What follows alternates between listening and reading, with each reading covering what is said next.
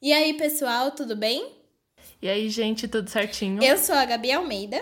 E eu sou a Cami Rodrigues. E sejam bem-vindos à nossa segunda temporada. Sim, o primeiro episódio da segunda temporada. Estamos de volta com mais uma temporada incrível para vocês e vamos chegar chegando, porque hoje nós vamos falar sobre mafiosos, tráfico de bebidas e muita porradaria. Mas calma lá, né, gente? Não é para tanto. No episódio de hoje a gente vai falar sobre a Lei Seca, também conhecida como a Era da Proibição.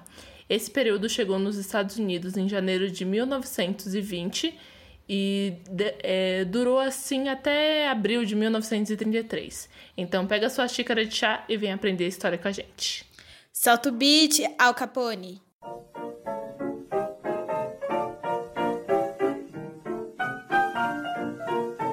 Como sempre, antes de tudo é importante avisar que todas as fontes usadas para esse episódio vão estar disponíveis na descrição do episódio e na thread do Twitter. Então, nos siga nas nossas redes sociais, arroba História, tanto para o Twitter quanto para o Instagram. E só pra avisar, gente, a segunda temporada ela vai sair episódios quinzenais. A gente avis é, avisou também nas nossas redes sociais. Então, se você não segue nossas redes sociais ainda, meu filho, tá perdendo tempo.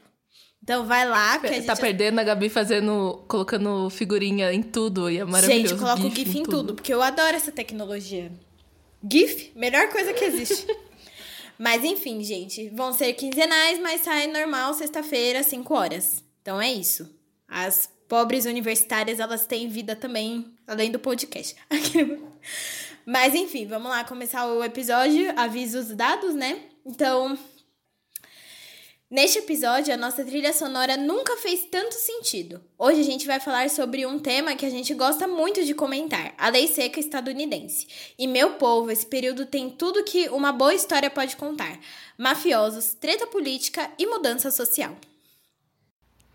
Ah, é tudo que a gente queria para começar logo essa temporada. Então eu vou explicar um pouco do que foi a lei seca.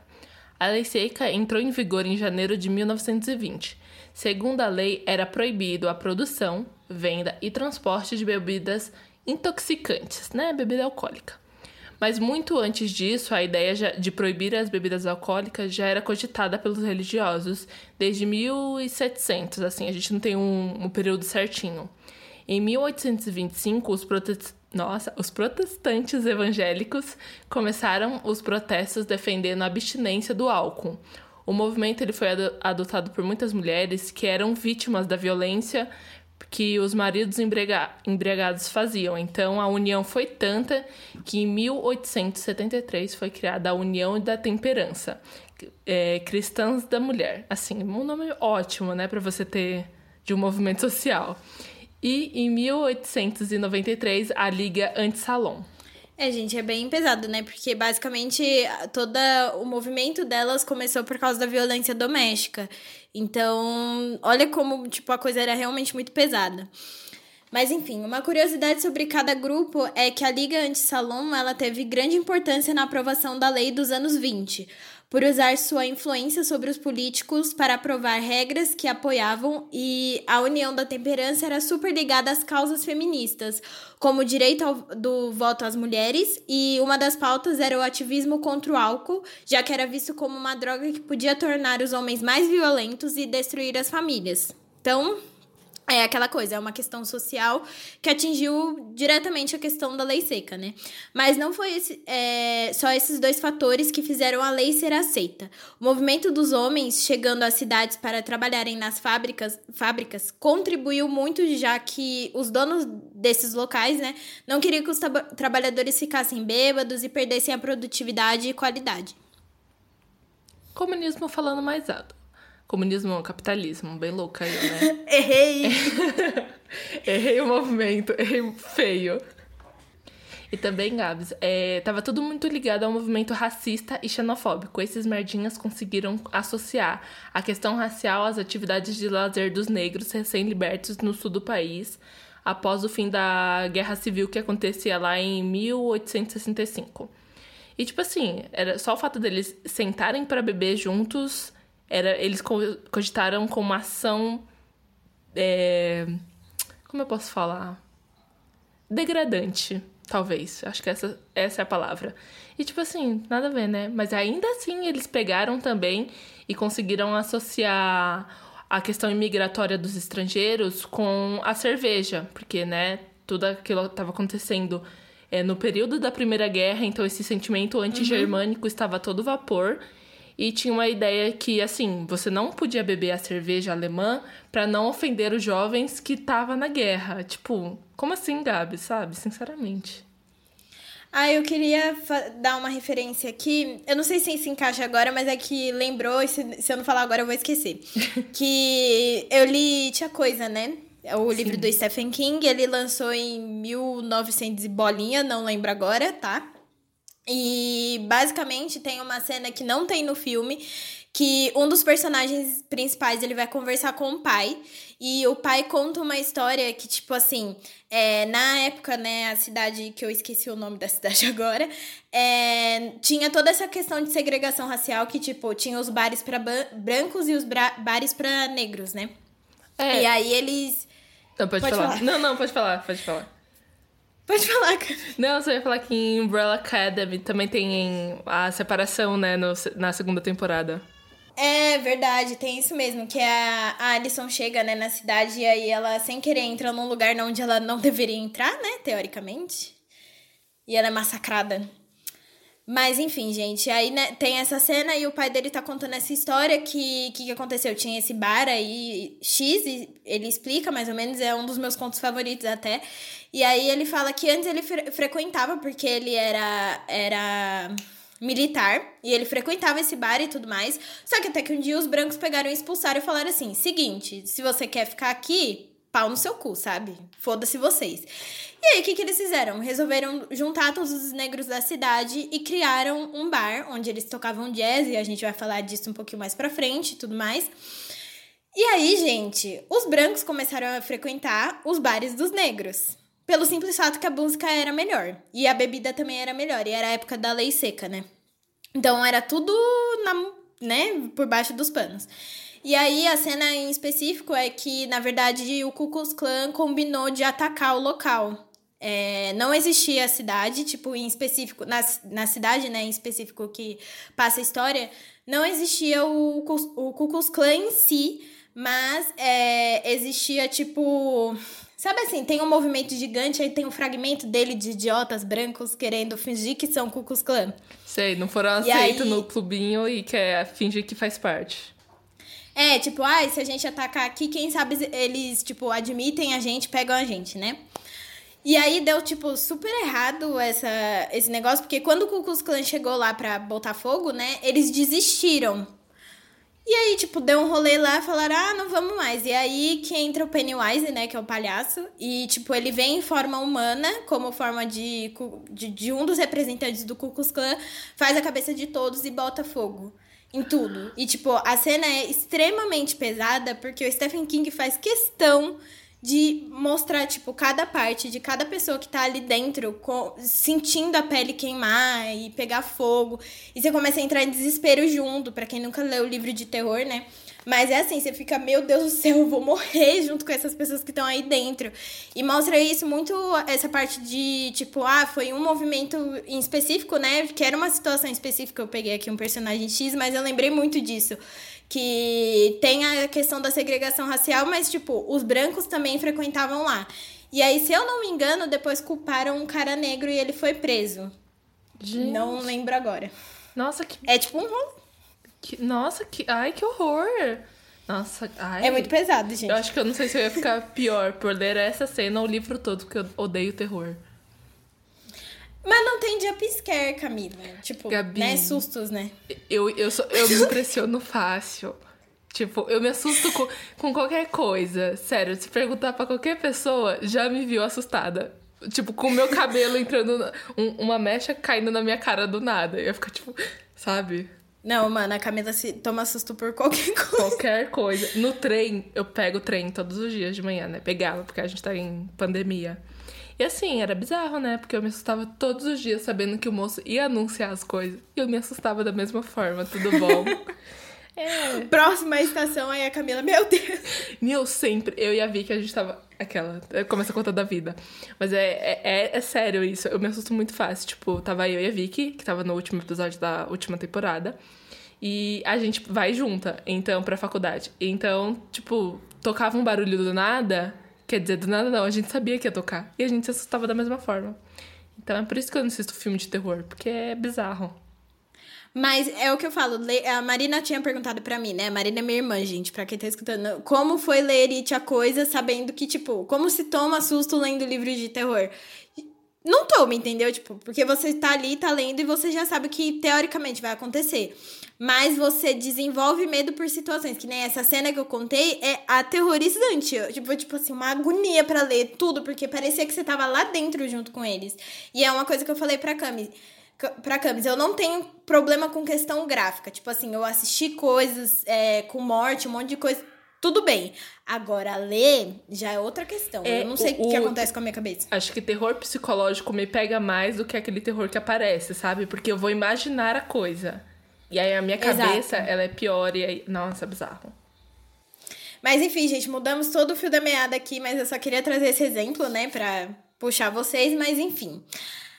Então, voltando ao assunto aqui, gente, a lei até que funcionou por um lado, já que ajudou a reduzir as doenças e acidentes ligados ao álcool. Mas, como era de se imaginar, causou vários males, como aumento da criminalidade, e a gente vai falar um pouco mais pra frente, e tudo isso teve grande impulso após a quebra da Bolsa de Valores de Nova York em 1929. Pois é, menina. E assim, a, a, a quebra da Bolsa de Nova York de 1929 ela foi um, um marco muito importante para isso, porque assim, até o momento a indústria tava meio para lá, para cá, porque ela já deixava de existir, quer dizer, oficialmente existir, né? Mas com a quebra da bolsa, ela ressurgiu assim como uma mina de ouro, já que ela tinha um potencial muito grande de gerar dinheiro, emprego e uma receita para o governo. Então, por isso, o governo decidiu agir e, em dezembro de 1933, instaura a 21ª emenda, que repeli, é, repelia a 18ª, que é a da Lei Seca. E a maioria dos estados americanos adotaram um fim do período da proibição. E uma curiosidade, gente, que eu fiquei meio, nossa senhora, é que alguns estados mantiveram a lei seca por décadas, e o Mississippi, por exemplo, ele foi um dos últimos a legalizar o álcool, e isso só em 1966. E em vários condados aonde a venda ainda é proibida, tipo, Gabi, você consegue imaginar um mundo onde a gente vai ser presa por querer um vinhozinho, uma cerveja? Tipo, é louco, né? É louco demais, eu não sei, tipo, é, como lidar com a, com a quarentena sem o álcool, entendeu? É tipo. Exatamente. Como é que. Não, não dá, sabe? Eu, eu finjo que eu tô num churrasco. Eu fiz pão de alho em casa. Exato, e você me fez lembrar até de uma coisa. Eu não lembro que filme eu assisti, e mas, tipo, eu vi o pessoal, os personagens saindo na rua conversando com um saco de. Sabe aqueles sacos marrons que eles dão no mercado lá dos Estados Sei, Unidos? de papel, né? Tipo, é, fechado tudo a garrafa e bebendo como se nada tivesse acontecendo. Só que, tipo, eu tenho certeza que se batesse uma polícia ali, ia fuder da mesma forma, entendeu? Eu não acho que. Porque, pra quem não sabe, nos Estados Unidos é proibido você andar nas ruas bebendo bebida alcoólica, né? Aqui no Brasil, que nem a gente, tipo, vai pra bloquinho, ou simplesmente tá voltando do trabalho, eu já vi muitas vezes isso é, pessoas voltando do trabalho bebendo uma latinha de cerveja. Nossa. Lá não pode. Tipo, da sexta-feira eu trabalho, tipo, perto da Paulista. Então, tipo, eu tô no ônibus, a galera já tá enchendo a cara porque não aguentou a semana, né? Exatamente. Tipo, lá eles não têm toda essa liberdade, sei lá, tipo, de sair assim na rua bebendo alguma coisa, sabe? Eu acho que no máximo um refrigerante, mas bebidas alcoólicas não. E Camis, a gente ia depender do pessoal que vamos falar agora, os contrabandistas, mais conhecidos como bootleggers. A gente vai usar, tipo, a tradução literal, né, que é contrabandistas, porque, né, palavra em inglês e tudo mais. Eles surgiram por causa da lei seca, né? Os mais famosos eram contrabandistas canadenses que traficavam rum e os mafiosos acabavam que por conseguirem lucro a partir disso. Então o negócio era tão grande, gente, que a força policial era vista como algo é, desfavorável pela população na época. Ou seja, as pessoas odiavam é, tipo, os policiais, né? Sem contar que existiam boatos, a nossa parte favorita, né, que é da fofoca, que havia poucos que haviam alguns policiais infiltrados na máfia e que recebiam pelo contrabando também. Então, tipo, eles davam aquela notinha, ficava ali, ganhavam dinheiro também. E existe o boato também que eles fabricavam notas falsas para conseguir comprar essas bebidas. Ai, gente, todo mundo quer ganhar um dinheiro extra. Eu, quem sou eu para julgar alguém, né? Eu só julgo pessoas que merecem, tipo racistas e tudo mais. Mas. E tem aquela é. questão. Ai, desculpa, Não, te cortei, mas tem aquela é. questão é. que. Tipo assim, até parece que durou, é, sei lá, 13 anos, não foi? É. A lei seca. Até parece que os policiais, tipo, pegavam todo mundo que tava ali na rua, sabe, bebendo, tipo, não fingir, é, tipo, sei lá, fingiam que não viam o negócio que tava acontecendo na cara deles, sabe? Eu acho que é muito parecido com, tipo, a guerra às drogas atualmente, sabe? A gente sabe como, uhum. muito bem como funciona. Tipo, tem. Ai, tem policial envolvido, oficiais do governo, tudo bem. É, sabe? Avião da, da Força Aérea levando drogas. Então. Tipo. É, tipo aquele negócio quando falando no jornal, ah, porque encontraram armamento da Rocinha que só o. Tipo, a Força da Tarefa do Rio de Janeiro pode ter. Nossa, por que será que tá lá? Pois é, né, gente? Ai, é, é, é, é isso. Pra vocês entenderem como funcionou a lei seca, eu só pensar na, na possível guerra às drogas que existem. Que, tipo, não existe, né? As pessoas são loucas. É só um, um nome pra dar formalmente esse genocídio contra os pobres. Mas vamos voltar ao assunto que ficou um pouco pesado, né? Eu militei, militei. desculpa. É, mas agora a gente vai falar um pouquinho sobre esses termos que existem. É, existiam os bootleggings, que é o contrabando, né, para o nosso português, graças a Deus, porque eu tive que pedir para Gabs me falar que palavra é essa, que era, que era considerado o transporte e a distribuição ilegal do licor que vinha do Canadá ou de outros países estrangeiros. O termo surgiu da prática de esconder os frascos de licor ilícito, né, em uma bota sob as pernas das calças. E, gente, tem uma imagem maravilhosa que a gente vai deixar na, na thread do Twitter que a Gabi achou, que a gente achou incrível. E muito, muito boa. Bom. E o contrabando rendeu muito na indústria americana, principalmente nos sindicatos de crime organizado. Sim, sindicatos. Eles eram organizados, gente tem que roubar Sim. as coisas, mas organizado. Exatamente. Eu, hein? Exatamente. E não para por aí, gente. Existiam ainda os room runners, que é, são traficantes de, de rum, né? Eles é, eram bem parecidos com o bootlegging, né? Que são os contrabandistas, porém, é, esse termo se refere mais especificamente ao barco ou indivíduo responsável por levar licor através da, da fronteira ou da, da praia é, que liga a terra firme. Quando a guarda costeira fazia suas batidas rotineiras nos portos, eles encontravam outros lugares para conseguir desabastecer. Ou seja, sempre tentando dar um, tipo, um passo à frente da autoridade, sabe? Se não dava no porto X, dava no outro porto Y. E eu acho que sempre ficava gente, tipo, no porto ali em específico, né? paradinho falando assim, ó, oh, tá vindo um BO aí, gente, tem gente aqui parada querendo prender vocês. Então eles iam pro porto mais próximo. Porque chora, Fisk. Eu, hein? Ai, vamos lá. E por último, eu tinha os pequises, que é algo como fala mansa, né? Que eram estabelecimentos ilegais que serviam vinho, rum, cerveja e todo tipo de bebida alcoólica que era proibida na época. Para, tipo, para quem era um, um freguês, pudesse frequentar os lugares e tudo mais, bastava uma palavra secreta. Tipo um aperto de mão especial, uma batida na porta. Tipo, bem parecido com filme, sabe? Que tinha uma senha secreta e só os legais podiam participar. E assim, tem essa outra curiosidade, assim, que eu e a Gabs a gente adorou. As mulheres nessas épocas, né, tiravam os espartilhos, bebiam e fumavam como nunca. Gente, era uma. Olha. Não quero, não quero julgar. E, assim, era bem à vontade mesmo. E o que era um pouco distoante pra época, né? Porque, assim. Era uma galera conservadora e tinha esses lugares onde todo mundo era bem liberal. Sabe o que, que me lembrou a Polly de Peak Blinders? Nossa, assim, nossa, assistam Peak Blinders, porque é exata, passa muito isso, sabe? É, tem uma. Acho que é a quarta temporada que eles começam a levar bebidas é, bebida alcoólica para os Estados Unidos também. É a quinta, amor. E a Polly, ela. É a quinta? Uhum, que é o comecinho da quinta.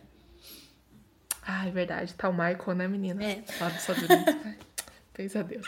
Mas a gente se entrega demais. Mas é, tem a Polly, que ela é uma das protagonistas, assim.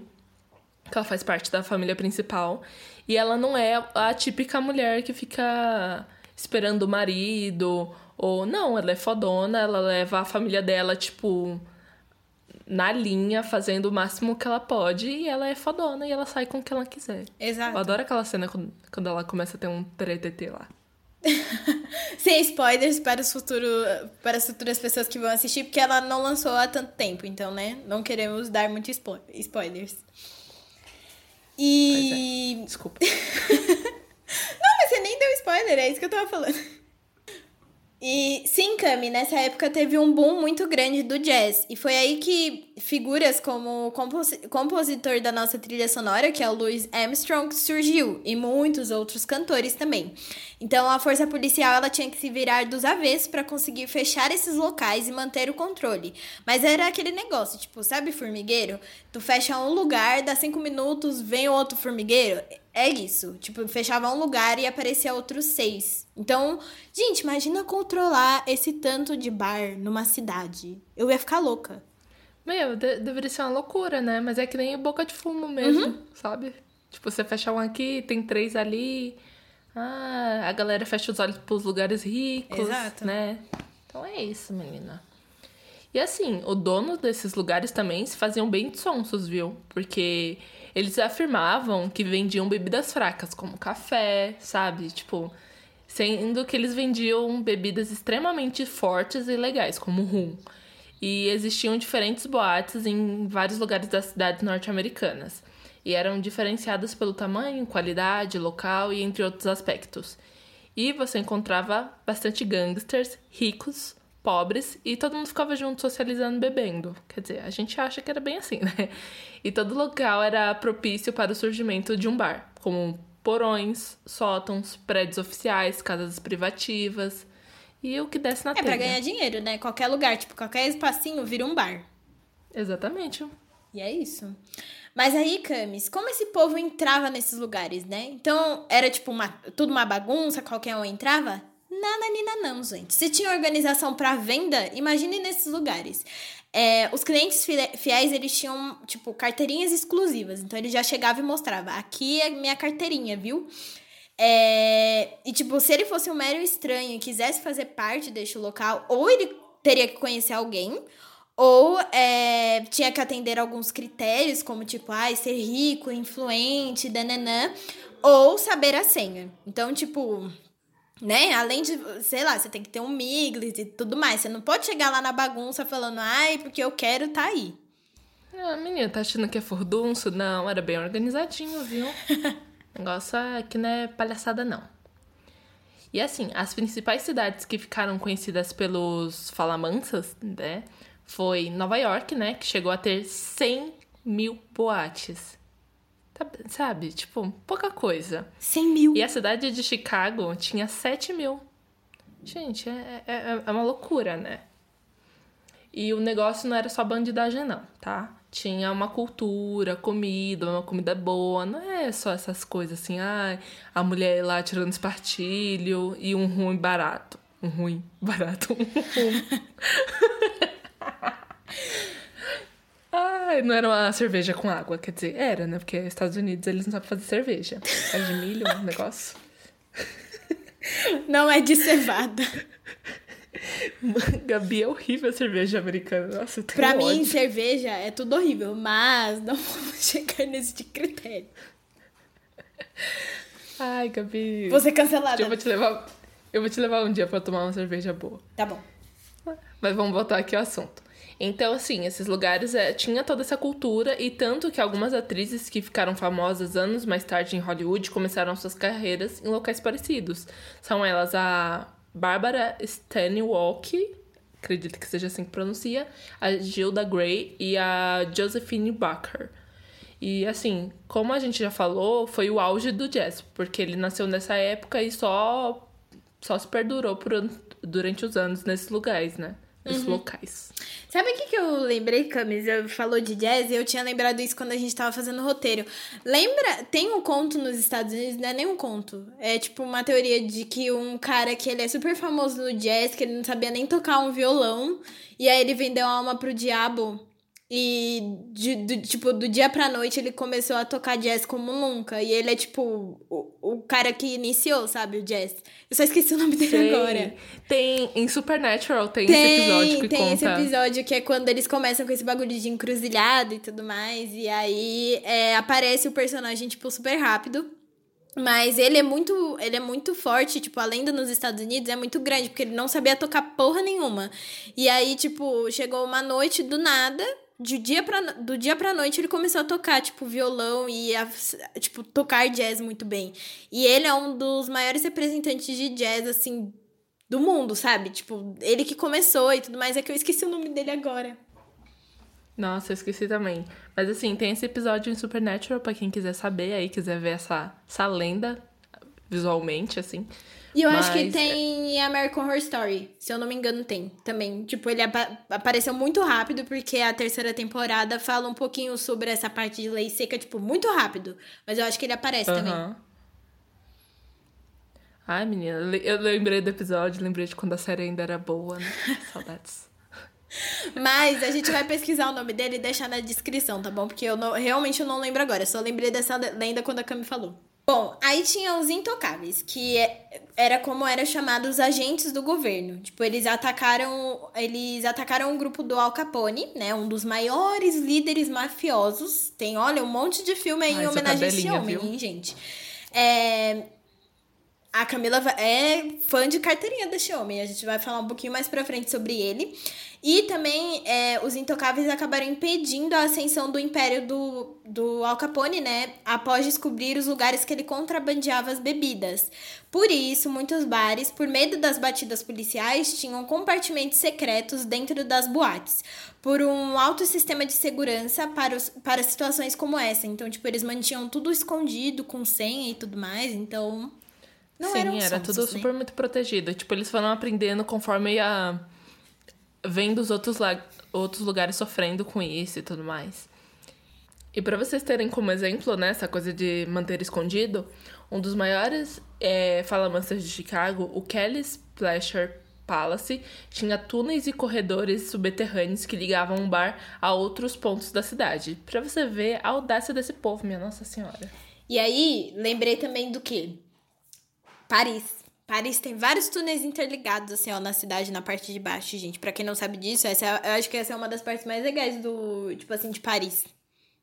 Eu, nossa, a Torre nossa, Eiffel. Eu não sabia disso. É, tem. E eu queria trazer até uma curiosidade. Para quem leu Instrumentos Mortais, Camila, você aqui.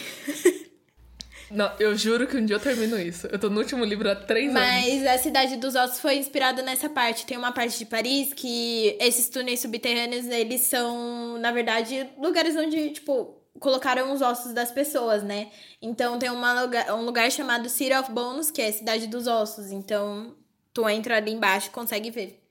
Nossa, que top. Não, foda, né? Achei tudo. É, foi por isso que, foi por isso que é, Cidade dos Ossos recebeu esse nome. Por causa do lugar que a Cassandra visitou, ela falou: Ai, acho que eu vou fazer um livro inspirado nisso. Ah, eu só podia ter feito um protagonista melhor. Tudo bom? Tudo bom, olha, eu acho. Aí eu dei aquela Mas, mas é, gente, eu vou ver se eu acho fotos. Deve ter fotos. Eu lembro que eu vi em outro filme também que eles mostravam bastante essa parte. Foi um filme muito X, assim, filme ruim, mas eu vi. E aí, tipo, eu lembro que tinha essa parte e me marcou muito. Mas basicamente são galerias que tem embaixo de Paris, tipo, todas, sabe? É bem, bem interessante essa parte.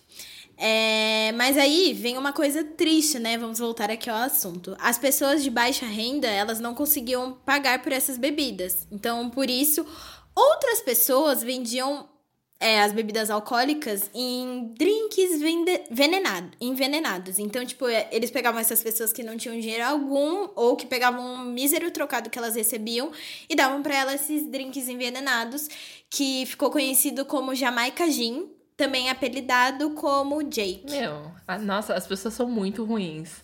Tipo, a galera só quer tomar um álcool depois do, do dia, sabe? E aí a galera dava álcool puro, né? Tipo, uhum. misturava, com, diluía com água, mas não o suficiente. E aí você tomava. Ó, oh, queria trazer outra referência. Vai, Gabi. A Camila vai me xingar. Mas é porque no, no, em Água para Elefantes acontece isso, gente. Água para Elefantes, pra quem é fã do Robert Pattinson, o momento é de vocês. Porque. Esse filme saiu na mesma época que o, os filmes de Crepúsculo, né? Tipo, foi na mesma época pegaram Robert Pattinson, acho que por causa disso, porque ele era, tipo, crush de todo mundo. Aí falaram, ah, vamos pegar ele. Foi aí que começou a surgir o negócio de que ele não toma banho, de que ele não escova os dentes, Mas sabe? Porque realmente quem... não faz isso, né, Anjo? Né, né, boato, né? Porque foi a Reese Witherspoon que fez par com ele que falou, gente, ele não escova os dentes e não toma banho. Nossa senhora, Deus aí... me defenda. Mas enfim, tinha um personagem específico, eu não lembro agora, mas ele tomava. Era. O, o, livro todo se passa durante a lei seca. E aí, tipo, ele tomava o álcool destilado com água. Ou às vezes o álcool puro. Então ele levava o. É, como é que é o nome daqueles negócio? É cantilho? Não. Como é que é o nome? Ah, é, é, ah esqueci o nome desse negócio. É, é cantinho, não é? Não é isso, pera.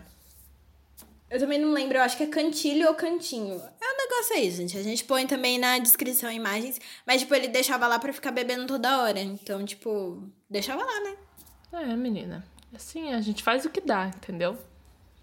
Mas agora, parando de falar de Robert Pattinson, de Água para Elefantes e, né, filmes ruins. para, Camila! Tudo bem se você gosta. Eu não gosto, mas quem sou eu pra julgar alguém? a gente vai começar a falar da minha parte favorita, tá, meu povo? Os líderes dessas máfias. E a gente vai começar por o melhor, o reizinho do, de todos, o foda que aparece em todos os filmes, o meu favorito, o Al Capone. Tipo assim, ele foi o mais importante e famoso contrabandista da época. Ele, assim, prosperou com contrabando de álcool, prostituta, desvio de dinheiro, apostas ilegais. Nossa, apostas ilegais, lavagem de dinheiro e tudo que era possível. Assim, um, um, o famoso criminoso, né, minha gente? Assim. Ai, como eu amo esse homem. E assim, como, como, ele foi um mafioso em Chicago, ele criou um império enorme e se especializou em uísque escocês, que vinha, na verdade, do Canadá, e além de comprar tudo que estava na sua frente. Assim. E assim, gente, ele era rico pra caralho, dono de tudo, imperador. E se vocês querem ver um bom filme sobre lei seca, né? Tem Os Intocáveis, que é o filme que mais representa esse momento. E ele é um dos considerados mais fiéis. Mas tem Os Bons Companheiros, tem também é, Poderoso Chefão, que é um clássico. E se você quer é, entender algumas referências da cultura pop mesmo, é bom que você assista o Poderoso Chefão, sabe? Porque tem vários momentos e várias referências a essa coisa, a família, e você entende como isso também destrói um pouco da família deles. É tudo para mim. E muita putaria, álcool e ódio no coração. Que é isso que faz um filme de máfia, né, gente? Eu queria dizer que a Karina, Karina, sei que você está escutando, um beijo para você. Ela tem um pôster gigante do Poderoso Chefão na, no quarto dela. É absurdamente bonito, Camila. É assim, a coisa mais bonita que eu já vi na face da Terra, sendo que eu nunca tinha. Eu nunca assisti o filme, mas, tipo, ele é moldurado, sabe? Todo bonitinho. Perfeito. Nossa, que tudo. Perfeito. Fica aí a minha dica de próximo presente. Essas coisas bonitas, entendeu? Essas coisas que a gente Tá quer. bom, Camila, já entendi. Mas enfim, gente, além dele tinha o William McCoy, que ele foi o maior traficante de rum da época. Ele era capitão e tinha fama de infrator honesto. Porque, tipo, gente, ele era bem metido, sabe? Ele gostava de se gabar que não tinha dado dinheiro para traficante nenhum, nem para político e nem mesmo pro governo, sabe? Pro crime organizado. Porque ele era honesto. Mas ele ficou bem famoso por vender álcool limpo e sem desvio. Ou seja, né? Tá aí o apelido dele. Mas o capitão McCoy foi preso em 23 de novembro de 1923 pela Guarda Costeira dos Estados Unidos. E vamos à minha parte favorita. Vocês sabiam que o pai do John F. Kennedy, sim, o ex-presidente dos Estados Unidos, que foi morto por um tiro da cabeça durante sua ida ao comício, né? Que ele tava lá com a mulher dele maravilhosa, Jack, levou um tiro na cabeça. É, e a, tipo, também fez parte da máfia na época. Mas calma lá, Gabs, a gente precisa, assim, tem um dever moral de avisar que tudo não passa de um boato. Eu prefiro acreditar nos boatos, mas dizem as más línguas e a gente acredita, né? Fazer o quê? Eu gosto de saber disso. Que o seu pai, o Joey Kennedy, fazia muita grana na época da proibição. Por quê? Esses boatos, né, surgiram porque ele, ele era um cliente da Rocco Perry que junto com a sua esposa comandava a parte de contrabando desde o Canadá. Mas aí, meus amigos, veio um fato estranho. No dia da que a proibição terminou, o Kennedy tinha um estoque meio grande assim de bebida, assim. Ele vendeu no mesmo dia e faturou uns bons milhões de dólares. Tá bom para vocês? Mas aí vocês acham, ah, é verdade ou é um boato? Que nem o Dom Pedro falando com o Giovanni Rossi sobre a, a colônia anarquista. Pra mim, é verdade, porque assim, como será que a, a Marilyn Monroe morreu? Tinha um negócio de máfia no meio. Tinha, assim, veio trazer essa questão. Tinha. Gente, a morte dela não foi limpa. Foi porque tinha máfia no meio. Falo mesmo.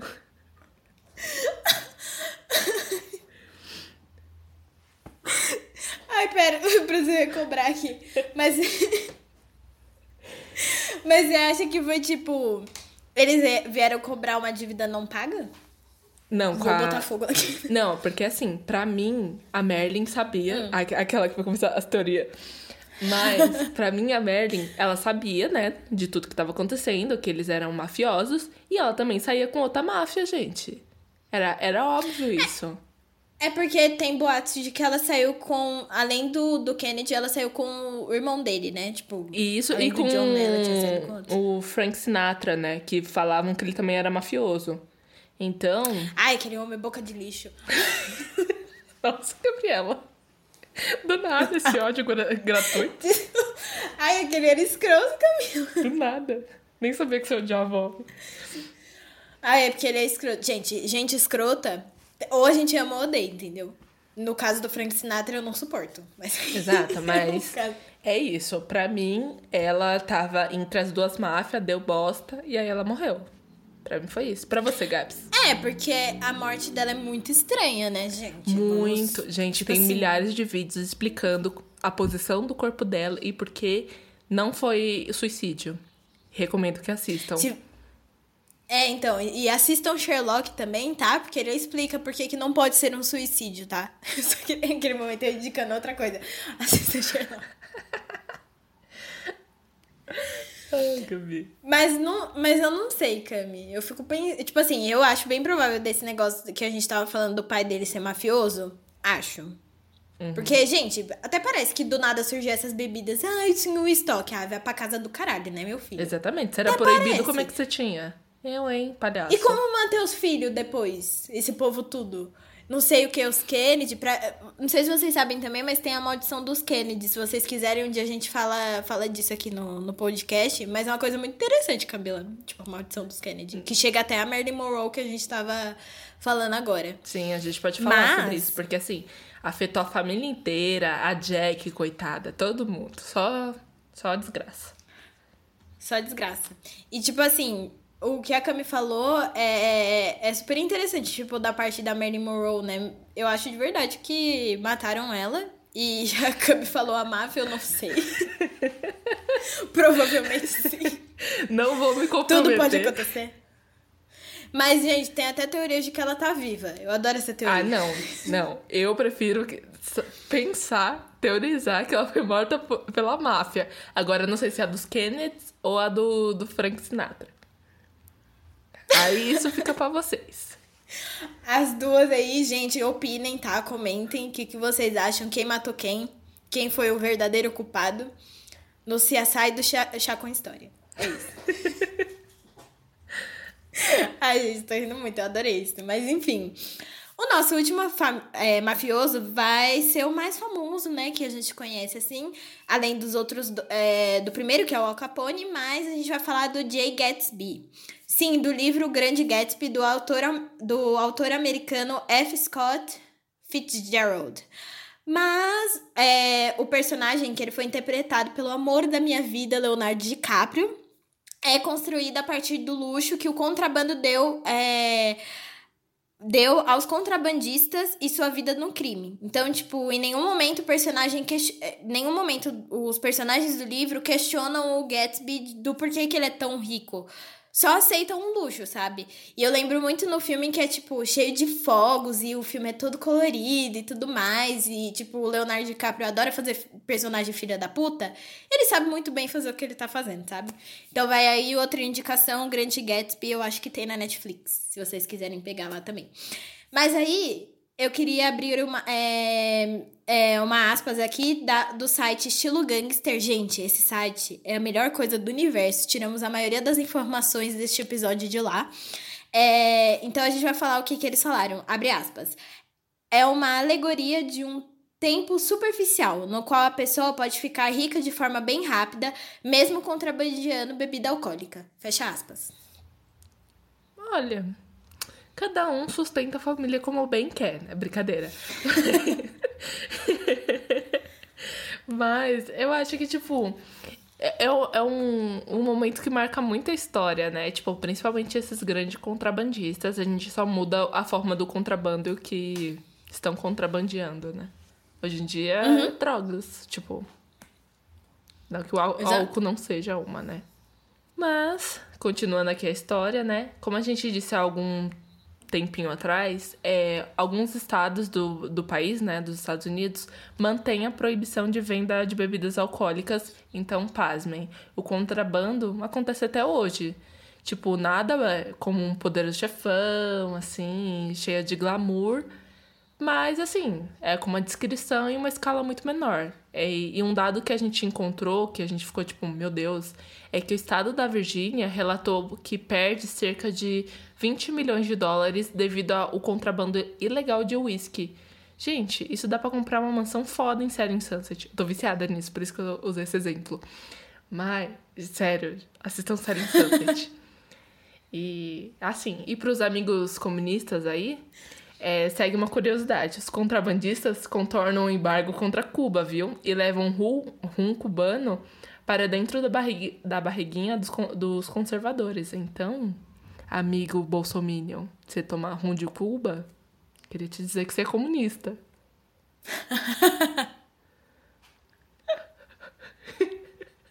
ok, essa superou a da Mary Gabi, eles aí pagando de, de capitalista safado, mas tá bebendo rum de Cuba?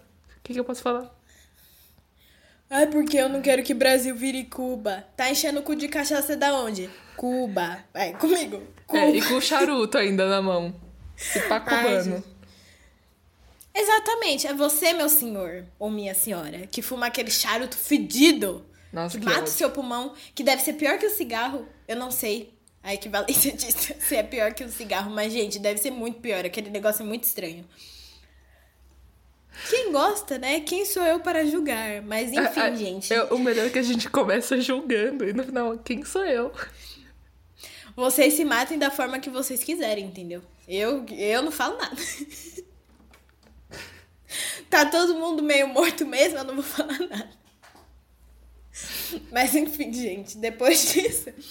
É, mas é basicamente isso que a Cami falou, tipo, é muito mais discreto. E eu fiquei chocada, a gente tava conversando que ainda existe o contrabando de bebida alcoólica. Porque, sei lá, eu acho que é tão comum, comum na cultura brasileira a gente ter acesso a bebida, né? Com muita facilidade que, tipo, não passa na nossa cabeça que as pessoas contrabandeiam bebida alcoólica ainda.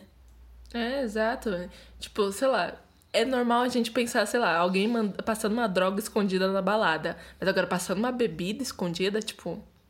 Oi? É porque ninguém, ninguém teoricamente bebe escondida, a não ser que você é um adolescente que não deveria estar bebendo, mas está bebendo, porque a gente sabe que. Ai, aí vem o puritano do Twitter. Ai, porque 14 anos não devia nem estar tá bebendo.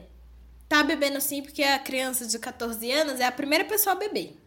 E se você Conhece bebeu, escolha sua, meu amigo. Eu, hein? Exatamente. Mas é tipo assim, a gente não está compactuando com isso, incentivando as pessoas de 14 anos. Eu queria deixar isso bem claro.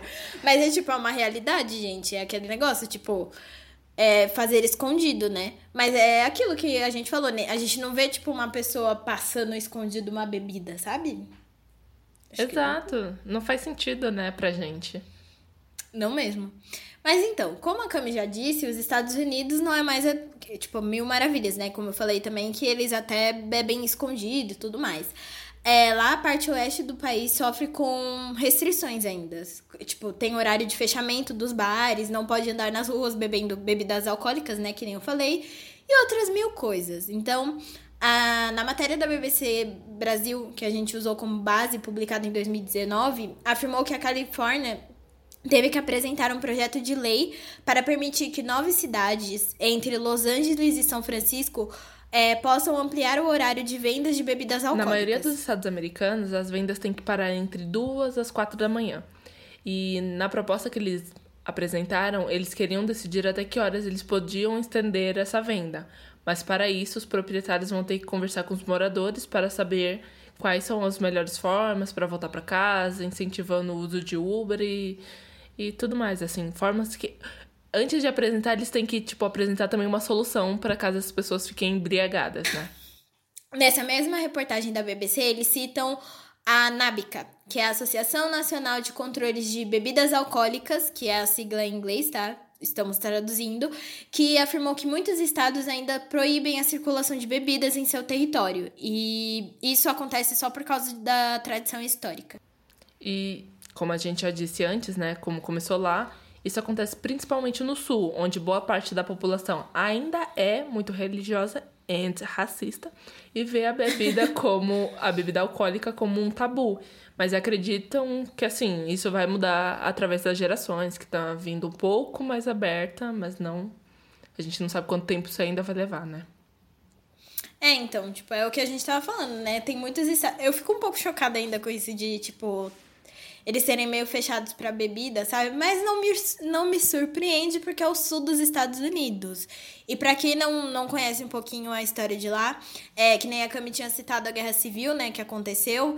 É, te, a Guerra Civil basicamente era tipo, os Estados Unidos no começo era dividido entre norte e sul. O sul, o é, basicamente isso acontecia porque ele, os Estados Unidos ainda estava atrelado à Inglaterra, então eles mandavam todo tipo, todo tipo de coisa para lá ainda, então eles ainda eram uma colônia, teoricamente. Só que aí o norte, ele tinha uma cabeça um pouquinho mais livre e tudo mais, e falava: "Não, vamos se separar, vamos se separar", né? Vamos se separar, mas não, não tipo assim, o sul não queria de forma alguma, era confortável para eles. E aí aconteceu a Guerra Civil, que tem Abraham Lincoln no meio e tudo mais, porque basicamente o que aconteceu? O norte já tinha liberado é, os escravos, enquanto o sul não. E aí deu uma treta muito grande, e isso também é muito bem retratado em 12 anos de escravidão, para quem é, nunca assistiu e tudo mais, mas basicamente tem um, é, um ex-escravo, né, que ele conseguiu sua liberdade e tudo mais, sua alforria, ele morava no norte, dos Estados Unidos. E ele foi preso. Tipo assim, do nada prenderam ele, tipo, enganaram ele, prenderam ele e colocaram ele no sul de novo. E ele tinha que trabalhar em fazendas de algodão e tudo mais, que era uma realidade dos sulistas, né? Que eles eram rurais e um monte de coisa. E é basicamente, tipo, tudo, todo esse pensamento meio colonial ainda persiste nessas pessoas que moram no sul, né? Sim, o Sul é bem conhecido por ser conservador ainda. Tem, tem práticas, é, ainda tem bastante estátua, né? Se vocês viram essas derrubadas de estátuas, é porque são uhum. de estátuas de escravistas, é, generais. Generais não, né? É generais? Do, é, do exército. É uma, uhum. uma galera. Nada gente boa. E, é, cabeça fechada, né? Exatamente. Então é, é muito mais difícil, principalmente cidades mais famosas, assim, ou do interior, elas são bem conservadoras e não querem, não, eles não gostam muito de estrangeiros e tudo mais. Apesar deles terem sido estrangeiros um dia. tudo bom? Coffee, coffee. Coffee, coffee. Mas é isso, tipo, é, é muito estranho para mim ainda pensar que eles ficam pen... Cara, é bebida, sabe? Eu acho que é o menor dos males. É, tipo, o povo se droga com tanta outra coisa, sabe? Remédio. Exato. Eu não falo droga, tipo, ilícita, né? Mas eu falo droga remédio, sabe? O povo usa remédio que nem doido. E um monte de coisa. E, tipo, ah, uma bebida alcoólica não pode. Tudo bem que a gente entende que a bebida alcoólica tem seus males. E eu queria falar, ô Cami, deixa eu falar um negócio. Fala. Ontem saiu uma matéria. É porque eu lembrei disso agora. Ontem saiu uma matéria no G1 de um cara contando que ele virou alcoólico é, durante a quarentena. E assim, Uhum. gente, a chuva de comentário idiota embaixo foi assim. Sabe, a coisa mais. Às vezes tenta acreditar no ser humano, e aí a gente olha essas pessoas e fala: extermina. E eu desisti do ser Extermina. humano faz tempo já. Não, não dá mais, é sério, gente. Quando eu falo do. Eu falo em zoeira do extermínio humano, mas às vezes eu falo sério. Não tô brincando. Às vezes é a Às vezes eu solução. brinco com fundo de verdade.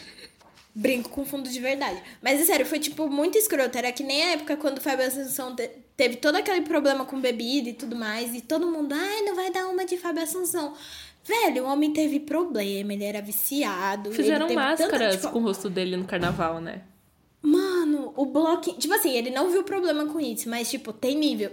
Tem, sei lá, nível de brincadeira, sabe? Nossa. Porque mexer com bebida alcoólica, tipo, ai, mas ele é o viciado. Gente, ele é, tipo assim, ele é doente, sabe? O alcoolismo, ele vem. é, o uso de drogas também, ele vem. é, surge pela falta de alguma coisa. Ou pra é, suprir alguma coisa que você tá senti- sentindo falta, que você precisa. Então, tipo, as pessoas optam por drogas e bebidas por causa disso. E aí vira piada. E, tipo, o tanto de gente falando assim, ai, queria eu ter virado alcoólica durante a quarentena. Gente, cala a boca. Faz esse favor. Por favor, fica quieto. Tipo, exato, exatamente isso que você falou. É, muitas pessoas estão ficando viciadas, não, não só em álcool, assim, a gente tá tentando suprir essa necessidade de contato humano. Por exemplo, o número de doce consumido na quarentena aumentou muito. As pessoas estão comendo doce pra. Como é que eu posso falar? Pra, tipo, suprir essa, essa tristeza. Porque esse, é, o doce libera endorfina e tudo mais e as pessoas ficam felizes. Eu, particularmente, consumo muito mais doce agora. E eu já era uma pessoa bem formiga. Então eu tô consumindo muito doce. Eu como doce todo dia. Sabe? Exatamente. É tipo, é o que eu falei, né? A pessoa consome aquilo que tá, ela tá sentindo falta, sabe? E aí, nessa, nessa reportagem, tipo, as pessoas, tipo, zoando, sabe? E aí, eu, e tinha outras pessoas falando, gente, eu vejo esses comentários eu fico, meu Deus do céu, que nível humano chegou. E é isso que você falou, tipo, até mesmo do vício do doce, tipo, em pequenas coisas você fica fica, tipo, pega vício porque você tá sentindo falta de alguma coisa e tudo mais. E a, a Camila, junto com a outra, nossas outras amigas, elas me deram um livro chamado Beautiful Boy, né? Que tem filme também. Chorem. E aí. Nossa, Gabriel. Chorem, gente.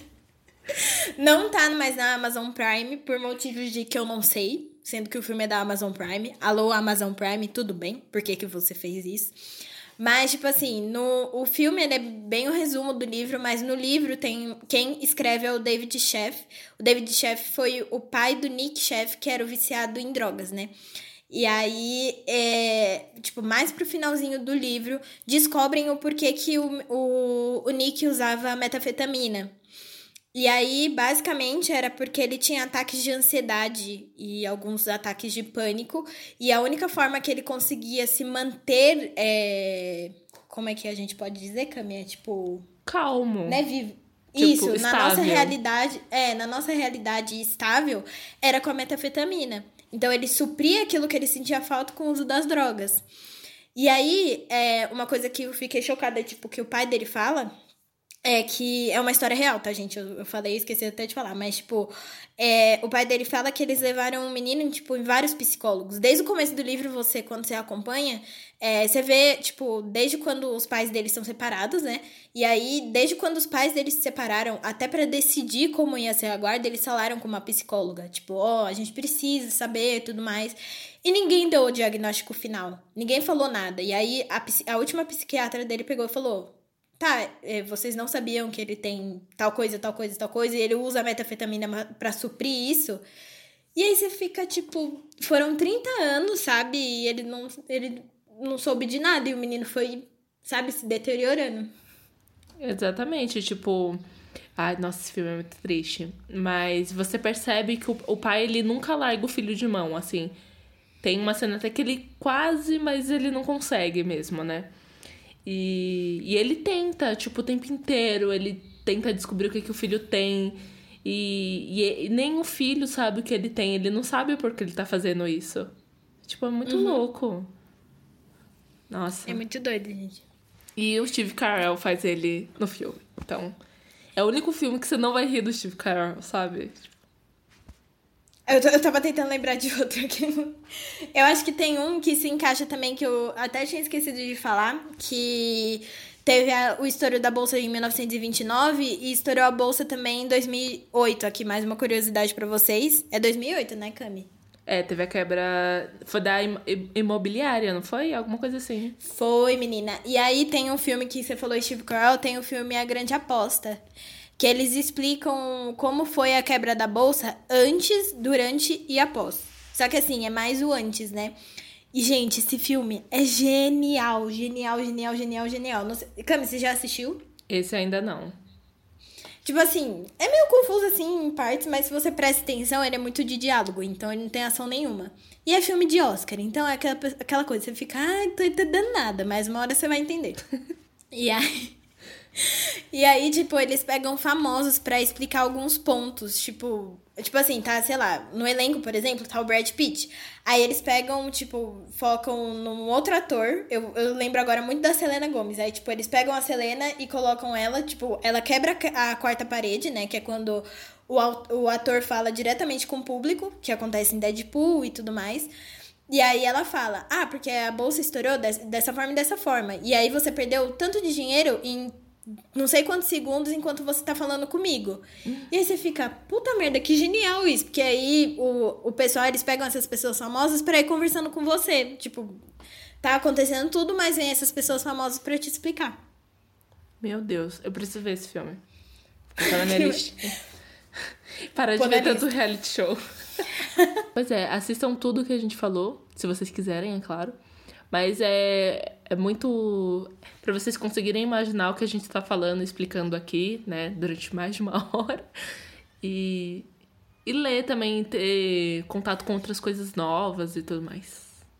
É, e assistam, né? A gente falou, assistam Peak Blinders, mesmo não acontecendo nos Estados Unidos, né?